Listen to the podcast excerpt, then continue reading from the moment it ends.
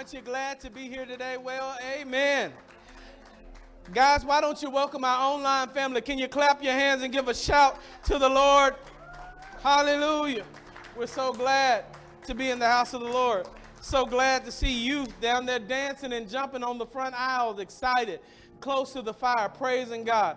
That, that does my heart good, guys. If you don't see any youth, you see a dying church. Praise God. We are continually seeing more and more youth and people dancing with little kids on the front row. And they're learning now how to praise God. Youth are everywhere and they're doing things, even in the mommy's backpack. That, and, and that's a wonderful thing. Thank you for all of the things that you do to help our church be what it is. Miss Terry, thank you for what you do with our youth as she heads down. Why don't you give them a hand? Yay! We're excited about those things. Just to reiterate some of the things that Terry told you, uh, we do want to do the space jump like we did for Easter. If you if God puts it on your heart to be able to give toward that, you're welcome to give toward that. Also, soon, Jalis uh, is planning to do a missionary trip back to uh, Tanzania.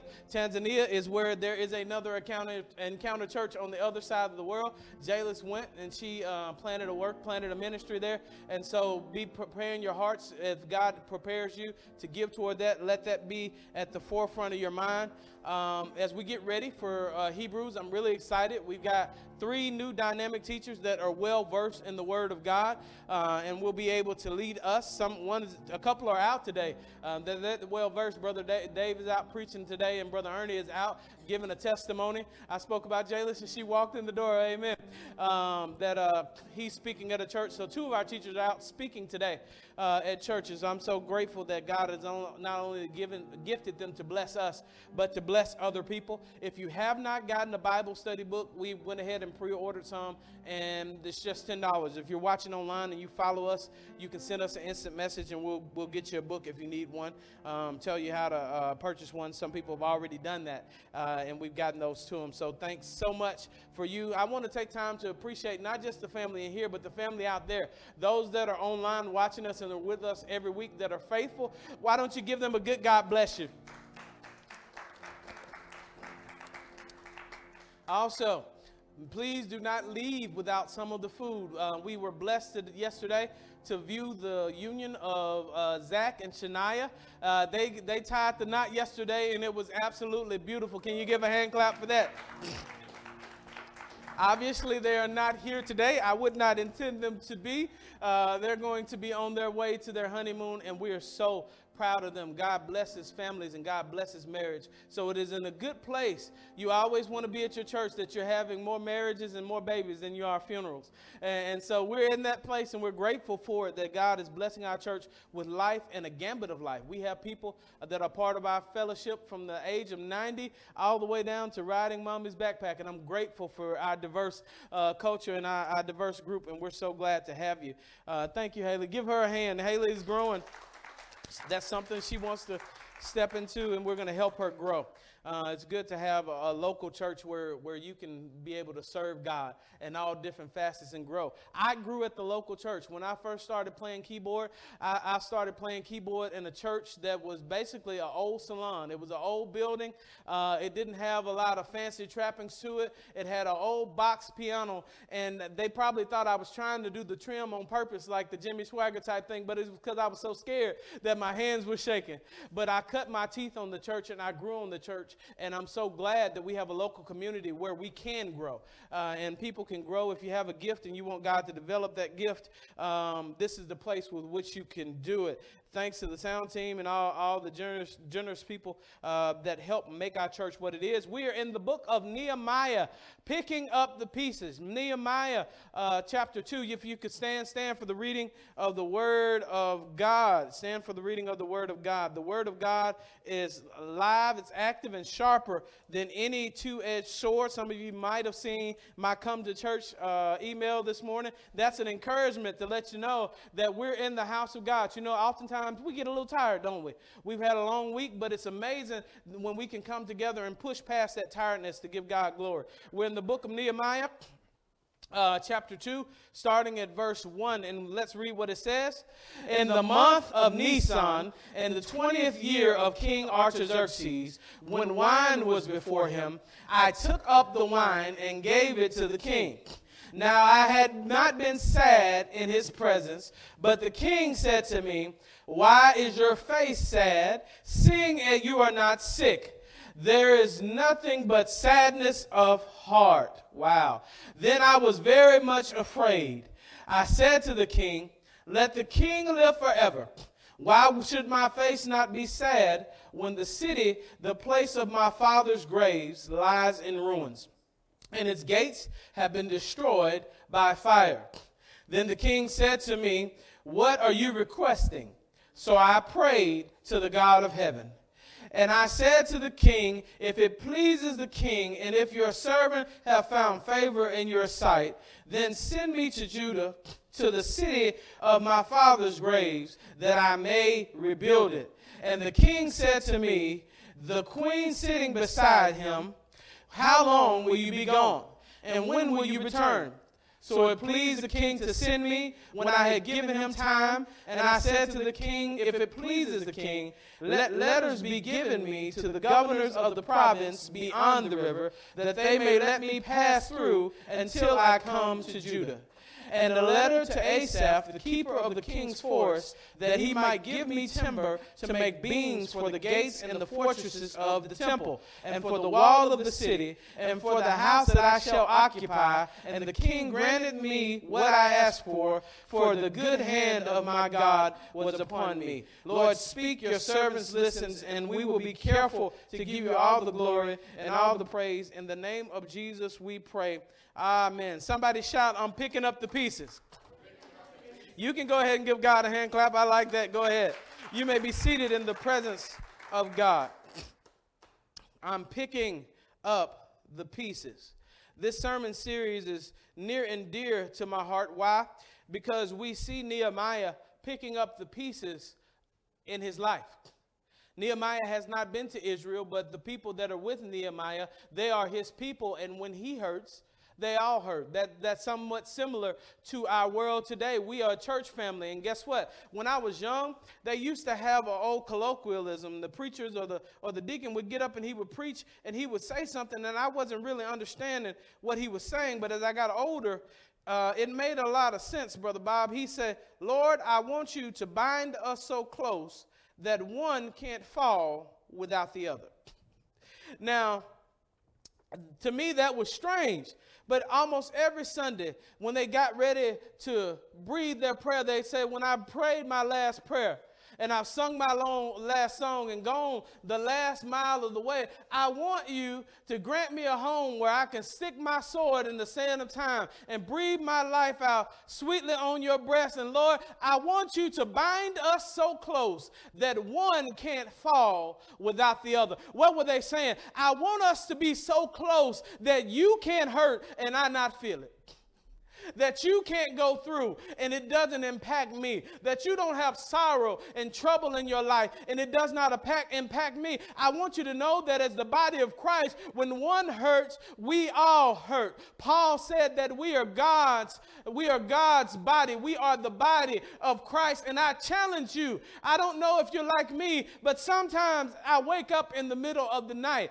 and I got tired of, of, of trying to see and go down the stairs at night, wondering was I going to break my neck. And so I put a small refrigerator in, in the room to keep some, keep some beverages and things like that, some waters in there, trying to encourage myself to drink more water, Austin. But every now and then there is a corner on the side of that bed, and I try not to turn off the turn on the light because I turn on the light. The first thing my wife says, turn the light off. She can be in the middle of REM sleep, but if that light comes on, she said, turn that light off. People are trying to sleep. So I try to get up, Austin, and I try to sneak in the middle of the night. But every now and then, the edge of the bed seems to find a collision course with my pinky toe.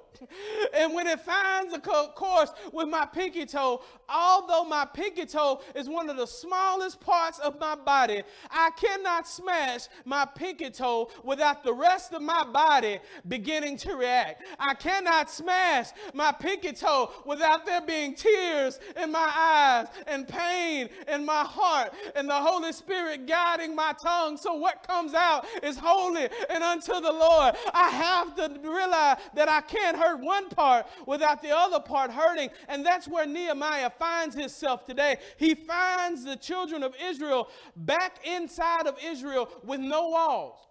They have no protection. Their walls are, turn, are torn down. Their gates are torn up, and he needs to fix the situation. They told him that the body of believers, the church of that day, the children of Israel, they are uh, without, they are in reproach. In other words, that they are hurt, they are embarrassed, they are ashamed, but nobody is taking the initiative to do anything about it. And before we judge them, I've come to tell you that many of us are like that today. Many of us are in situations in which we do not want to be. We're hurt and we're embarrassed and we're ashamed about our past or some of the mistakes we're in, or we're in a situation that we wish we could change. But most of us, do you know, most people aren't leaders, they're followers, and they get comfortable with a bad situation and they become what I call functionally dysfunctional. Everybody said, functionally dysfunctional. Pastor, what does functionally dysfunctional mean? It means that you have gotten grown accustomed to living a dysfunctional life, that you have argued with your spouse so long until even when it gets quiet, you start an argument because you're used to the noise.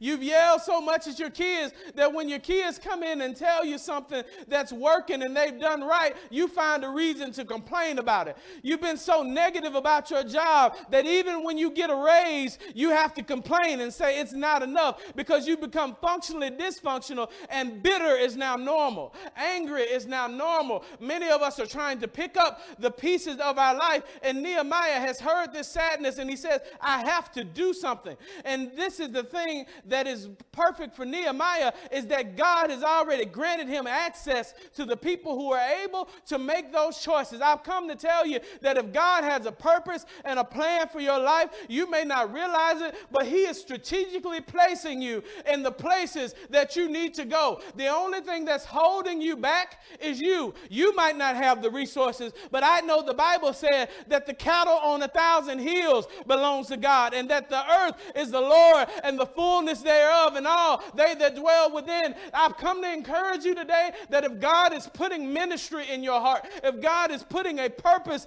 in your heart, don't worry about the provision. You might not see it yet, but all the time, God is strategically placing you in the place where you need to be and giving you influence with the people that you need to have influence with to do what He's calling you to do. You don't need influence of a bunch of people, but you just need the influence of the right person. And even though he didn't know it until they came and told him that Jerusalem was in shambles, Nehemiah had been cupbearer to the king. He had access to the most powerful person in the land. As a matter of fact, he was the most trusted person in the land. What did the cupbearer to the king do? Because you are a king, people tend to want to overthrow kings and they want to kill them. So before they drink their wine, the cupbearer drinks their wine. And they wait, and if the cupbearer dies, then they decide that's not a good cup of wine to drink. So this is a person whom he trusts with his very life. But there's a problem because when Nehemiah finds out that the pieces of his life and the life of his people are broken down, he could not hide the sorrow on his face. He could not hide the sadness in his heart. Why is that? Because many of us, uh, we cannot hide the brokenness and the emotions that are on our face. You ever tried to pretend that you were happy, but everybody could look in your eyes, and although you were smiling right here, you were sad right here, and people could see it, that you've been in such a state of depression, such a state of sadness, that even when you try to fake it until you make it, people can see it all over your face and say something's wrong with you. And as a pastor, I do it all the time. I say, hey, how you doing? And I say, Pastor, I'm doing okay. And sometimes I say, How are you really doing? Why am I saying that? Because I'm saying that's what you want to tell me, but let me know how you're really doing. I can't help you until you tell me where it hurts. I can't help you until you tell me, well, honestly, what's going through in your life. But Nehemiah has even more uh, motivation not to be sad in front of the king because he can't be a prisoner to his emotions because the penalty for being sad in front of the king is death. that if you come before the king with a sad face, they execute you. To come before the king sad means an automatic death sentence. But Nehemiah has become a prisoner to his emotions. Have you ever been prisoner to your emotions that no matter how much you try to t- hide it, it comes up? And this is dangerous for him because every day he has to come before the king. But Nehemiah has a heart like the people of God should have that I can't walk around all the time happy while my brothers and sisters are hurting. I find it hard to believe that we who name the name of Christ can say that we're always happy, have people in our family family that don't know Christ, and it doesn't bother us sometimes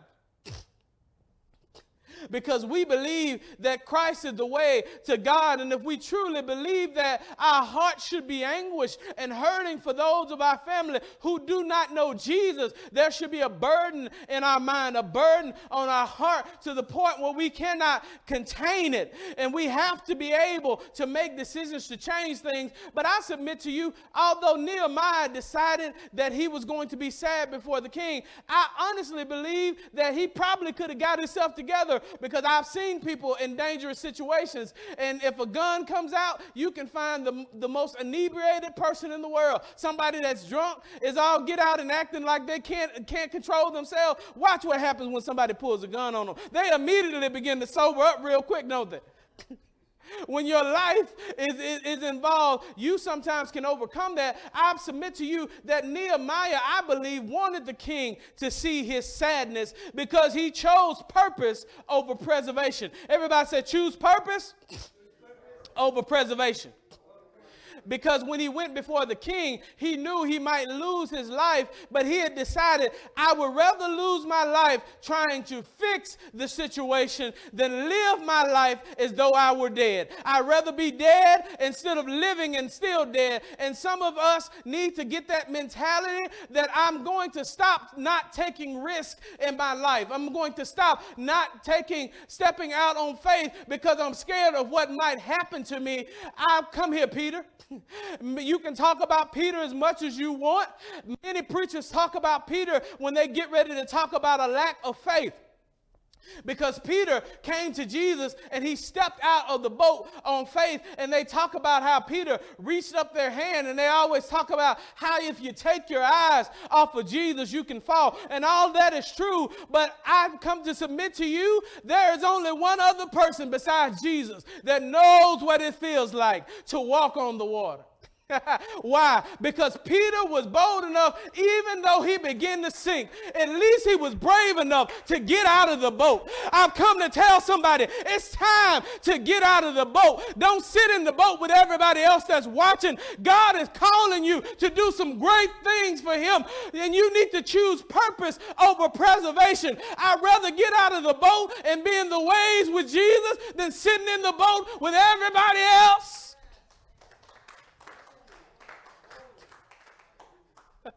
I would rather take a chance at failing and doing what God called me to do than to live a life of woulda, coulda, shoulda. I live a life of what could have been, or what should have been, or what how things would have been. I don't want to be that person that's looking at my life full of regret, always trying to live it safe, always trying to play it safe, always trying to make sure that I would never lose. I've come to tell you that some of your biggest uh, successes will come on the other side of faith. They will come on the other side of what is seemingly dangerous. It will come on the other side of fear. I've come to give you my first point this morning. Everybody say, Fear, fear. is remedied by faith.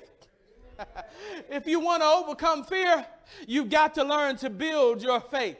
It's, it's okay to be scared of some things. Some of us are scared of snakes. If you're like me, you know not to put a snake in front of me because I'm not going to be your pastor anymore and I'm going to have to apologize to you. I don't do snakes. But when I go to the zoo, I don't mind snakes. You know why, Brother Mariel? Because there's something in between the snake and me, and it lets me know that although the danger is there, I'm in a position where the danger cannot reach me. What are you saying, Pastor? I know that if I step out on what God wants me to do and I start ministering and doing what, what I need to in the world and in the church, failure may be there. But I also know that there is a pane in between me and failure. And it says it this way He that dwelleth in the secret place of the Most High God shall abide under the shadow of the Almighty. I have faith standing in between me and what's going to harm me. And if you walk in the path that God has called you to, God said, and you shall walk among scorpions and serpents, and you will not be able to be harmed. What is he saying? That if you walk in the vein of what I'm calling you to do, nothing will be able to harm you unless I give the okay. Many of us are watching and, and living lives below the level of what God has called us to. We're living lives below the level of where God wants us to because it's safer in the boat. You don't get ridiculed in the boat. You don't get ridiculed. Can you imagine what they were saying to Peter? Hey, that may be a ghost. That may not be Jesus. Whatever the case may be, you look foolish stepping out of the boat. And, and what he's saying is, we're going to die on the inside of here. So if I'm going to die, I might as well take a chance to do something that I've never done before and live a way that I never lived before. Pastor, I never spoke in front of people before, but God's calling me to speak. Well, if He's doing that, it's time to get out of the boat. It's time to do what Nehemiah did. Nehemiah chose purpose over preservation. The verse says, Nehemiah 2 and 2, it did not say that he was not afraid. Verse 2, chapter 2 says, Nehemiah is very afraid. He's terrified because when the king says, Why are you sad? the very next thing could be execute him. He is sad and he is afraid, but he does not let his feelings to paralyze him. When you believe God is able and you put your trust in his ability and not your own, you can begin to walk and the plans that he has for his life. Pastor God called me to speak, a preacher or to teach, and I'm not, I don't like crowds, and I'm not a good teacher. We'll talk to Moses. God doesn't call you based off of your ability, He calls you based off of His. As a matter of fact, he generally chooses people who don't have the natural ability to do things. You know why? Because when I am weak, he is strong, and you can't say it was you that did it. Paul said, I didn't come to you with excellent words that the word of God be none effect. I came to you simple, so you couldn't blame your conversion on how charismatic a speaker Paul was. I was plain and simple. The only thing you can accredit to the changing of your heart is the power of God. There is no power. I try my best to be a good communicator, but it doesn't matter matter how good a communicator I am, the power is in the gospel. The power is in Romans 1:16 that I am not ashamed of the gospel of Jesus Christ, for it is the power for salvation for everyone who believes, first to the Jew and then to the Greek. Nehemiah decided to overcome his fear and do something that was dangerous. But if he didn't do something that was dangerous, there were people that he was in a position to help that he would not be able to help. And Nehemiah is not the only person in faith that chose to do this. Come here, Esther. Esther knew that she had to go before the king and that to go before the king was death. But Mordecai looked at her and said, If you don't choose to act, God will find another way to deliver us. But I believe that God has brought you here for such a time as this. You might not know why God brought you to that job you don't like. You may not know why God brought you to the neighborhood that's less palatable. You might not know why God brought you to this church and not to another one. Could it be that He brought you here for such a time as this that there are people who need change in their life? There are people who need ministry in their life, and the pieces of their life are just like Israel. Their walls are, are torn down. How are their walls torn down, Pastor? Because they're going through divorce and their marriage has been torn down. Their life has been torn down. They're trying to figure out how to deal with blended families and crazy baby dads daddies and crazy babies' mothers. They're trying to figure out how to deal with family members on drugs and family members in prison and all sorts of things. And their walls are torn down, and they need somebody strong enough in a position to help them to say, Hey, I used to be there. Let me help you to pick up the pieces. Hallelujah. Verse 3 is pivotal because he chooses to do the hard thing. He says, I said to the king, Let the king live forever. But why should not my face be sad? When the city, the place of my father's graves, lies in ruins, and its gates have been destroyed by fire. Why should I live good? Why should I live in complete comfort? and ignore the plight of my brothers who need help? Why should we sit in our warm houses and never be bothered while there are people under the bridges that are freezing to death? That's why when it gets cold in January, we go out and, and, sometimes it gets so cold, I, I chuckle that so when we went out last time, it was funny. I saw people that were walking with us, Victor, and when I turned around, I looked and they were gone. It was so cold that they couldn't take it. They went back to the car, and we had to go minister to people who didn't have a car to go to. They were covered up with blankets. They were covered up. One of guys looked like it was a pile of trash. They said, There's a guy over there. I said, Where? They said, In that spot that looks like it's a pile of trash. And I walked walked over to a pile, Brother Bob, about this tall that looked like it was, it was full of trash. And I began to speak to a pile of trash. And all of a sudden, a voice came up. And I said, Can we pray with you? And I said, Do you have anywhere to go? I said, No. And he, I said, Do you have any, anything we can pray for? He said, I have prostate cancer. So here he is, no ability to medical care, no ability to anything else. And he's sitting under a bridge, not able to feed himself, not able to clothe himself, probably dealing with mental illness, nowhere to go for help. And I'm getting, thinking in my mind, I can't wait until I can get back to the car when I can feel my fingers. But he can't even get from under the covers because he's afraid if he does, he might freeze to death. How can we in the body of Christ be so callous that we can come to church and come to church by ourselves, that we can pass by the homeless, that we can pass by the battered woman, that we can pass by the drug addict, and we be okay with our life just as long as we don't have to see it out of sight, out of mind. But one day it will be in sight. If you choose to overlook the widow, if you choose to overlook the orphan, Matthew 25 says, one day they will come unto him and say this when I cast out demons in your name, I did many works in the church. Jesus said, Great, I'm glad for all that stuff you did in the church, but I still have a problem. What? I was naked. And you didn't clothe me. But I went to church every Sunday, and I, I, I, was at church, and every time the organ played, I laid hands, and that's good. But I was sick, and you, you didn't visit me. Yeah, God, but I gave my tithes. I, I, I, I, supplied for Harvest Fest. I did all the good things that a modern day evangelical Christian could do. Yes, but in between you and the church was the prison, and you never went one time in there to share my love with anybody. Because you chose preservation, you chose comfort over being able to make a difference.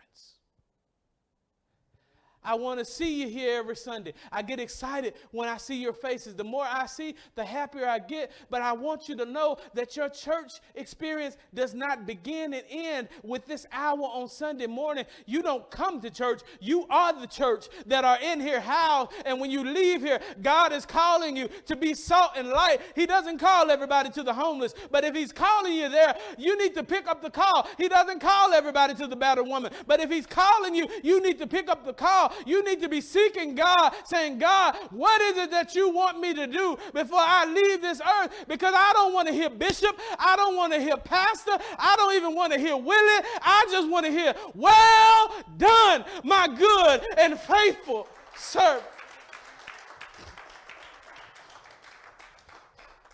What about the community center that you haven't started yet? What about all the boys' clubs that you haven't started and the girls' club that you haven't started? Because it's easy to be comfortable and not face the risk of failure. But God is speaking to somebody this morning saying it's time for you to stop worrying about your comfort and start worrying about my calling. That I called you and I have a call on your life. And if you'll just go, I'll be with you wherever you go. I'll be with you in the valley. I'll be with you in the mountain, but you got to go.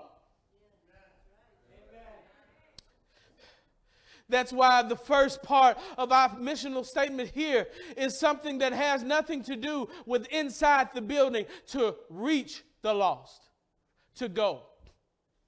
Matthew 28 and 20. Yes, we teach the found, but we teach the found after we've reached the lost. That's how you change the world. It's pivotal. The next thing I want to give to you that he said, because I don't want to keep you long, but I want to pull this out for you. Everybody said, pray before you say. I, I, took that from one of my friends. He always has that. If I ask him something or somebody asks him something, before he says something, he says, Let me pray before I say. Let me pray before I give you a fast answer. And Nehemiah is in a critical moment. He's in a critical and an intense moment because the next words he breathes may be his last. When the king says, Are you sad? And why are you sad in my presence? He has to stop because if he said the wrong thing, it will be the last thing. But I like what he says, and this is in verse 4. It says, Then the king said to me, What are you requesting? And then he says this, So I prayed, everybody read that with me. So I prayed to the God of heaven. Nehemiah prayed to God for wisdom and how to approach an intense situation. How many things would turn out better for us if we prayed before we said? How many arguments will be avoided if we learn to pray before we say? How many mistakes could be missed if we learn to pray before we say? Well, you know what would be a good form of habit? You know that person you can't get along with, or, or that ex that you have to deal with because you have children together, whatever the case may be. If we have blended families in the building, if you have one that, that you can't stand that gets on your nerve, when you pick up the phone and when they say that one crazy thing that triggers you, you know what you need to say? I need to pray before I say, let me call you back.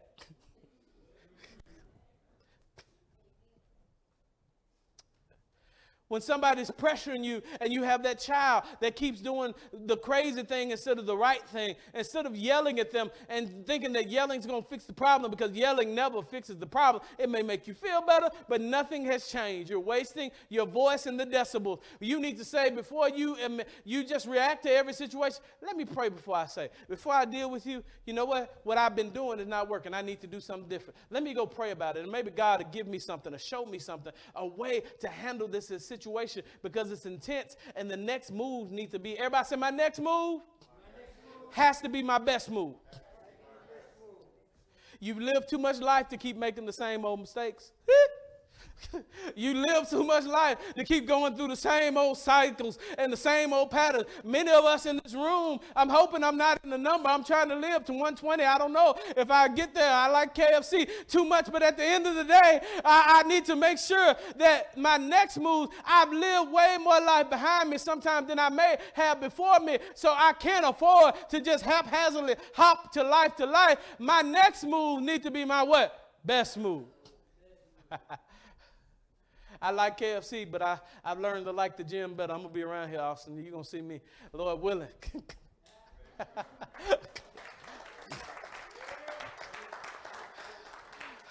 Why? Because there's a lot more preaching that needs to be done. There's a lot more life that needs to be lived. There are a lot more people that need to be reached. And I've got to make sure that I'm going to live my best life because you can't live the life you live unless you step out on faith. You know what?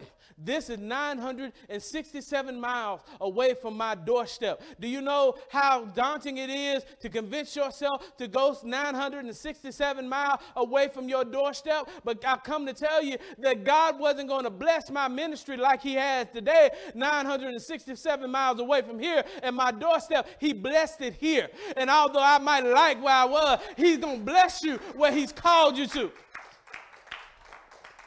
And wherever God's calling you to, wherever He's pricking your heart to, you need to be able to let God touch your heart. There are people that God has blessed me to be able to mentor, that not only I bless them, but they bless me. And I wouldn't have had the opportunity had I played it safe. It's easy to play it safe, but if you do what you've always done, you will always be where you've always been. If you want something different, you've got to do something different, and you got to pray to God for direction. When I they asked me would I come here, the first thing I did, I didn't just get on my knees and pray. I had the children praying, I had my wife praying, and I'll be honest with you, I was waiting for all of them to come back and say, The Lord told us we should not go. I was waiting for that, but it never happened, Sister Bernice. And as much as when they asked me to come here, the first thing that came to my mind, I'm not going to Detroit.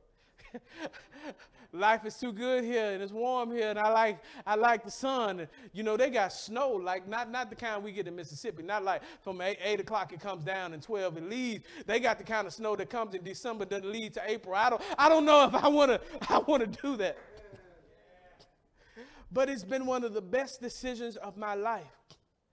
I wouldn't be able to minister in Mario's barbershop and reach people who had been to prison reach people who would live lives that were prostitutes and, and strippers and all sorts of stuff. Yeah, Pastor, you talk to those type of people. Jesus talked to those type of people. And I come down, I wouldn't be able to minister to those type of people if I was sitting where I was sitting. And thank God that he put on a barber's heart. heart. Most people will say, I want to do what makes people comfortable. Don't talk about religion or politics. They may push some people away from my shop. Thank God for a barber that'll say, hey, when it's time to pray, that will stop, make everybody stand up and hold hand and pray together.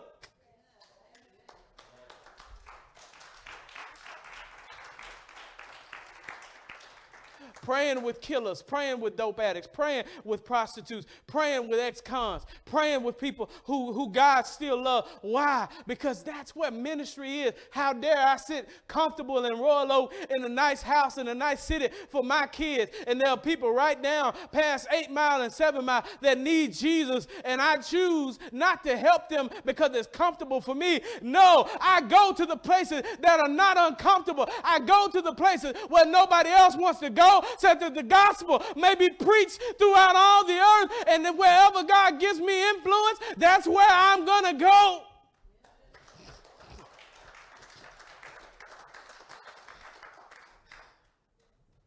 Nehemiah didn't wait for just that. Not only do I have to choose purpose, I'm gonna y'all gonna help me preach because we headed out.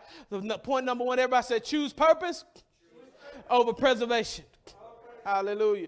Number two is pray before you say. Hallelujah. Number three, everybody said plan, plan. before you process. what does that mean, Pastor? See, not only did he pray to God on what to say, but when he prayed to God, God gave him a strategy of who he would need to bring the vision to pass. Oh, Jesus.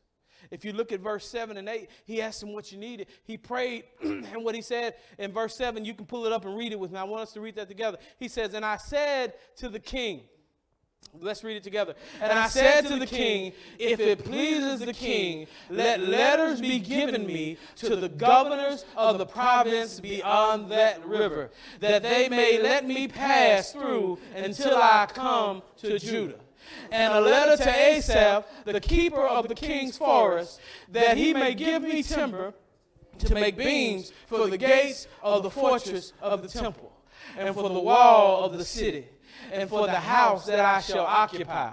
And the king granted me what I asked for, for the good hand of my God was upon me. He didn't just have a vision. Everybody say, He didn't just have a vision, he had a plan. I don't want to just inspire you to get up and say, I want to do something. I'm Pastor Bear. I want to be a teacher. God is calling me to teach. Good. Let's get you in the AMD and get you in the ministry and leadership development. Let's get you into the development track so you can develop. No, I, I just want to teach. No, you're gonna get trained first. You can't you can't process without a plan. You need to be prepared once you find out what the call is. Pastor, I want to open up a building or a community center for you. Well, that's good. God's calling you to do it. I hope my sermon has sparked you to do it. now, what's your plan? What are the people that God's putting in your place? And one thing I want you to notice that Nehemiah noticed Nehemiah didn't just say, Well, let me go and I'll take care of the rest. Nehemiah decided to ask for help because he knew he could not do it on his own. Everybody say it takes teamwork to make the dream work. There, even just for a morning service. There are uh, too many people in this room and too many things happening for one person to do it. Somebody has to run their own air. Somebody has to run the sound. Somebody has to play the drum. Somebody has to clean the church. We got three cameras. Somebody has to run the camera. Somebody has to run the music. Somebody has to make sure the mics have lights. Somebody's got to make sure that the air is done. Somebody got to make sure that, uh, that offerings are going to be made. Somebody got to make sure that things downstairs are prepared. Somebody got to have lesson plan for children to do. Somebody got to make sure we doing all that? Yes. Somebody got to make sure that, that we're keeping up with who's sick so we can continue to pray for those people. And when we get the chance to go visit those people, and guess what? Most times in most churches, we decide that the person that's going to be designated to do that, guess who it is? The pastor. We want one person to do everything. But if God's vision is going to be pulled to fruition, it's got to be all of us pulling together to do our part. Pastor, I can't move, but you can pray. I can't stand up more than 10 minutes, but you can pray. We need prayer warriors. We need intercessors, and God's blessing us with those things to make the body of Christ work. We are many members, but one body. And I want you to know that if God is putting a vision on your heart, don't delay. Start to pray that God give you a way to open up that vision and that purpose. I spotlight jailers for one, one service. I, I preached one Sunday. and God put on my heart uh, to say some things that I wasn't even intending to say. And Jailers said, Pastor, that was for me. Within the next couple of weeks, Jailers was gone to Africa. And now there's a church that's planted, and Jalis is back here, and we're getting ready, if you want to give, getting ready to give uh, across the next couple of weeks so we can send her back to do more missionary work. You might not have to tra- travel 32,000 miles to do what God is calling you to do, uh, but guess what? This year, when we come up, we're planning on doing things like praise in the park, being able to go to the park and do a revival, to do some things on the outside. We, if, you, if you can walk, I need some people that can walk because we're going to start knocking on doors and handing out stuff and, and and branded t-shirts. Why? To let them know that this church is here for the community because just because you you have affluence in money doesn't mean you have affluence in your spirit. You can be spiritually impoverished and have all the money that you need. We assume that all missions goes across the sea to people that are impoverished. We try to match missions with need, and we feel like we've done missions just because we've given some people some food. Thank you for all the boxes. I think we sent like 300 and some boxes last time, and thank you for all those who are giving up to do the things now that you're doing and all the stuff that we do. But if I never remember anything else, one of the most impactful things that ever been said to me eh, about missions is from Sister Cynthia McLaughlin because we were doing doing some things and we were sending some things to, to Jamaica. And she looked at me with so much passion and she said, It's good that we send this stuff to Michigan. And you know, she has a thick Jamaican accent, but she said, This is what I want you to know. I said, What do you want to know? She said, Missions is about souls, missions is about bringing people to Jesus. And don't you ever forget it. I said, Yes, ma'am.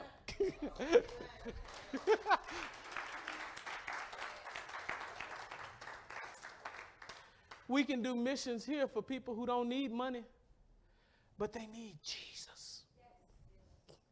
Missions is about souls. I saw her in the car this morning. She didn't get to come in, but I think about that all the time. She, you never know what you say that may impact something. She's had more influence on the pastor than a lot of people because when I come in here, I said, Thank you, God, that you've given me some souls to shepherd because it's about souls. I want every pew to be filled, but at the end of the day, I want to be successful by being faithful to what you've given me because at the end of the day, whether you know it or not, this is missions right here, and missions is about souls.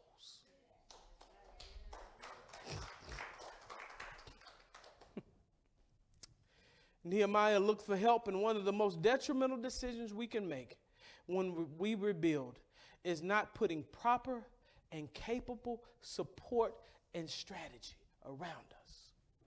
It is not unbiblical to plan.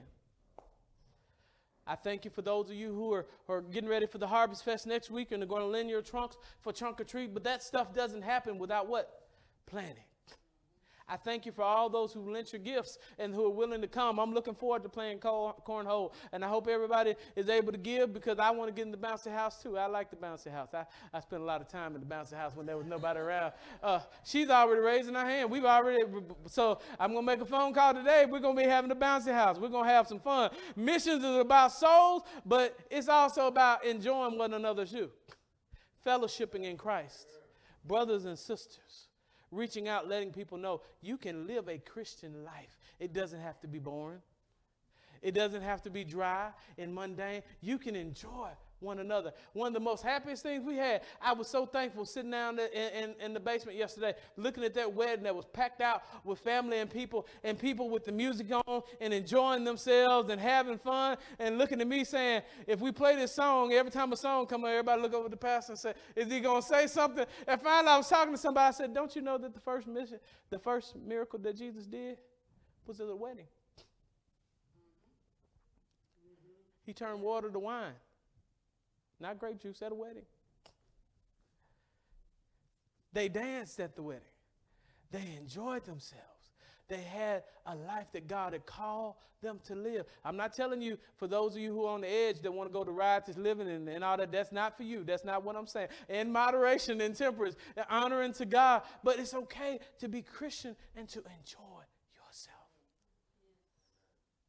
Jesus didn't say, I come that you eat grapes, sour grapes, or that you eat lemons and look like this all day. He said, I came that you have life. Zoe means abundant life. Abundant life. Uh, to the full, to the overflow. I come that you have life and have it more abundantly. That I smile. I smile when I see Stella and Bernice, and when, when I see Fran back there and I see Jayla. I smile when I see the people in the room. Why? Because you bring me joy. So make sure you pray before you say. Make sure you plan before you process. But don't delay it. Oh, they put it up there. Look at the media team just grabbed it. Let's read it together. Praise God. Look at them. They need a raise. They don't even get paid. God bless. So it's easy to give y'all a raise. Uh, let's read it together. What is point number one? And I have them send this out on the internet. What does it say? Choose purpose over preservation. Number two, pray before you say and number three, plan before you process. Let's stand. As we get ready today, we want to be mindful of what God is calling us to do. If this message has sparked your heart and given you faith, can you give God a hand clap of praise in the building?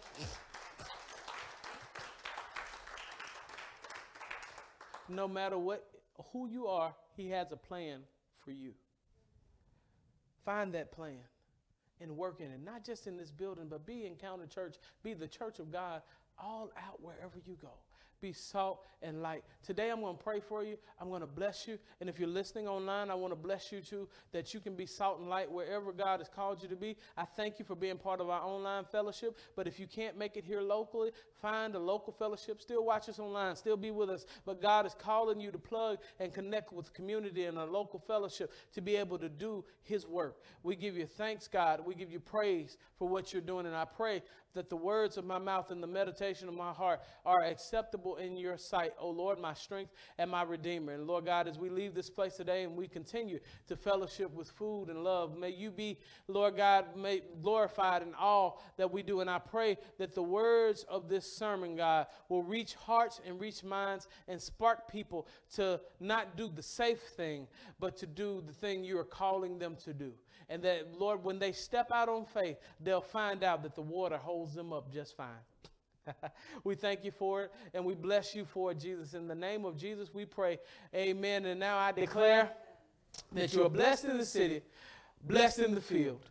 Blessed when you come and when you go, and that wherever the sole of your foot shall try, shall be blessed in Jesus' name. Somebody give God a shout and a hand clap of praise. You're dismissed.